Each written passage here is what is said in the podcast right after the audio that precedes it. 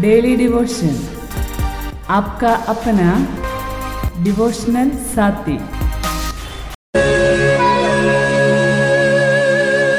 Praise the Lord आप सभी को सुप्रभात। प्रभु यीशु मसीह के नाम से आप सब लोगों को जय मसीह की और इस ताजे और पवित्र दिन के लिए मैं परमेश्वर को धन्यवाद देता हूँ और देखते हैं आज की सुबह परमेश्वर हमसे क्या बोलता है। रोमियो की पत्री पांचवा अध्याय और उसका उन्नीस वचन लिखा है, क्योंकि जैसा एक मनुष्य की आज्ञा न मानने से बहुत लोग पापी ठहरे, वैसे ही एक मनुष्य की आज्ञा मानने से बहुत लोग धर्मी ठहरेंगे। मैं परमेश्वर को धन्यवाद देता हूँ इस एक वचन के लिए। वचन बड़ा स्पष्ट बोलता है। इस वचन को समझने के लिए हमें नया नियम और पुराना नियम दोनों समझने की ज़रूरत है। जो कोई भी पहली बार इस संदेश को सुन रहे मैं बताने, बता देना चाहता हूँ। बाइबल के दो भाग पुराना नियम और नया नियम।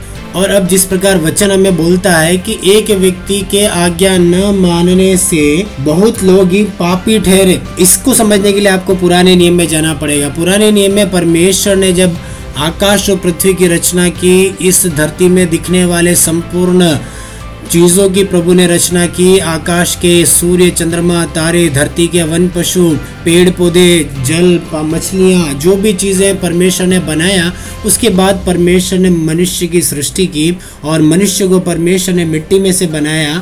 आदम और हवा करके परमेश्वर ने उन्हें नाम दिया, उन्हें परमेश्वर ने ऐदन की वाटिका में रखा और वहाँ पर उन्होंने परमेश्वर की आज्ञा का उल्लंघन किया। भला या बुरा का ज्ञान देने वाला फल का एक वृक्ष ऐदन की वाटिका में था और परमेश्वर ने मना किया था कि उसके फल को नहीं खाना है। उन्होंने उस फल को खाया और उसके द्वारा पाप उत्पन्न होता है। तो वहाँ पर इस वचन का मतलब यह है कि एक व्यक्ति ने आज्ञा को नहीं मानी और समस्त पृथ्वी या समस्त ब्रह्मांड पाप की अधीनता में आ जाता है। आज्ञा नहीं मानने की वजह से क्या हुआ? उन दोनों को ईदन की वाटिका से निकाल दिया गया और उनको उनके ऊपर श्राप पड़ता है कि वे अब भूमि पर परिश्रम करते हुए अपनी ज़िंदगी को जिएँगे और उसके द्वारा शत्रुता नहीं उत्पन्न होती है।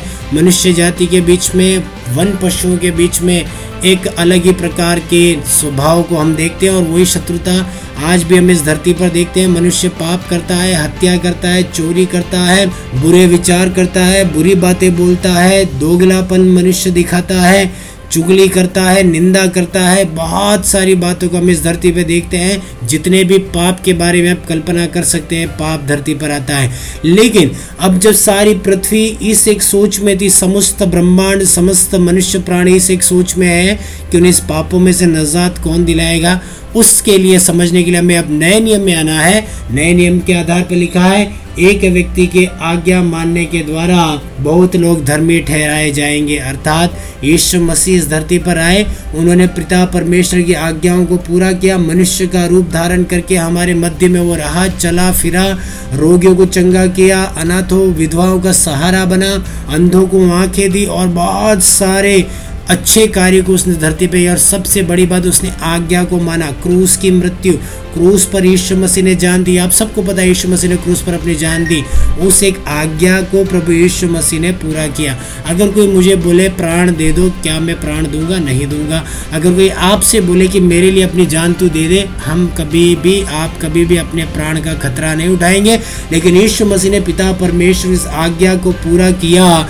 उसने अपने आप को ही मनुष्य जाति के उद्धार के लिए बलिदान करके दे दिया। और उसके आज्ञा मानने के द्वारा हम लोगों तक पाप में से मुक्ति, पापों से नजात हम लोगों तक पहुँचा, ताकि जो कि यीशु मसीह पर विश्वास करे, वो पापों से मुक्त हो जाए, उसको इस धरती पर मोक्ष की प्राप्ति होती है। तो मेरे प्रिय लोगों, एक बात हमें समझना है आज्ञा मानना ज़रूरी है। पिता परमेश्वर की आज्ञा को मानना ज़रूरी है। हम अगर आज्ञाओं को मानते हैं, हम परमेश्वर के प्रिय लोग ठहरते हैं। अब ये आज्ञा मानना कुल मिला के इस प्रकार था अच्छा व्यक्ति के पीछे हर कोई छुपना चाहता है, हर कोई अच्छा नहीं है। लेकिन अगर घर में एक व्यक्ति भी बढ़िया है तो वो व्यक्ति पूरे घर के लिए दीपक बन जाता है। और पूरे घर के लिए एक अच्छे नाम को लेकर आता है। लेकिन अगर एक व्यक्ति भी घर में बुरा निकल जाता है, वो पूरे परिवार के लिए बुरे नाम को कमाता है। मेरे प्रिय लोगों, यीशु मसीह ने भी कुछ ऐसा ही किया। अपने आप को जब उसने न्योछावर किया, परमेश्वर ने उसे धर्मी ठहराया और उस यीशु मसीह के पीछे परमेश्वर ने हमको भी धर्मी ठहरने का एक मौका दे दिया। इसलिए मेरे प्रिय लोगों, इन दिनों में प्रभु ने जो छुटकारा आपकी ज़िंदगी में दिया है, इसे मामूली करके न लें, क्योंकि प्रभु यीशु मसीह के द्वारा पिता परमेश्वर हमें देखता है, और जब प्रभु यीशु मसीह में होकर जो हमें देखता है, वह हमारी बुराइयों को नहीं देखता वो हमारी अच्छाइयों को देखता है। मैंने जो उदाहरण बताया, एक अच्छा व्यक्ति पूरे परिवार के गलतियों को ढांप देता है, वैसे ही प्रभु यीशु मसीह ने अपने बलिदान के द्वारा पिता परमेश्वर के सामने हमारे पापों को ढापा, हमारे पापों से हमें निकाला, हमारे पापों से हमें क्षमा दी। इसलिए इन दिनों में मेरे प्रिय भाइयों बहनों, में आपसे एक ही बात कहना चाहूँगा, पाप से बचे रहें, अनर्थों से बचे रहें, बुरे कर्मों से बचे रहें, और पिता परमेश्वर ने प्रभु यीशु मसीह के द्वारा जो छुटकारा हमारी ज़िंदगी में दिया है, उस छुटकारे में सदैव बने रहें, क्योंकि उसकी आज्ञा मानने के द्वारा हम लोग धर्मी ठहराए गए, अन्यथा हम लोग अयोग्य थे, हम नकारा थे, किसी काम के नहीं थे, पाप की मजदूरी मृत्यु को काटने वाले थे हम लोग।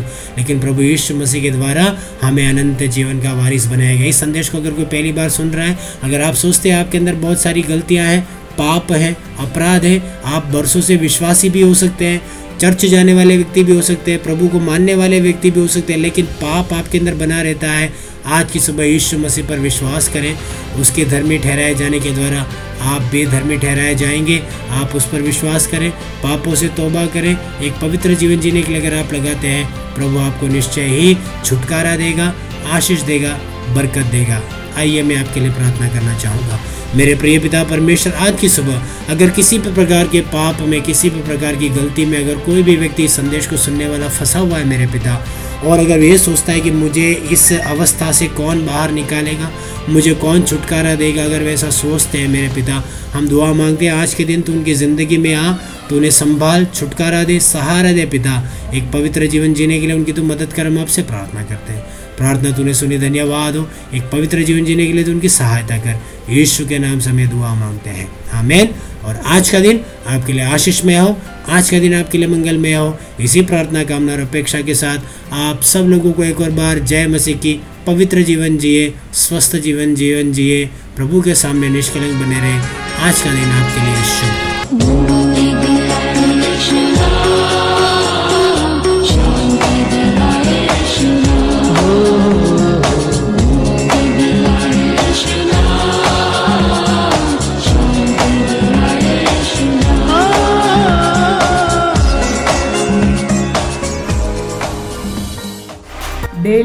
डिवोशन आपका अपना डिवोशनल साथी। हर रोज सुबह साढ़े सात बजे। सोमवार से शनिवार तक। हिंदी में।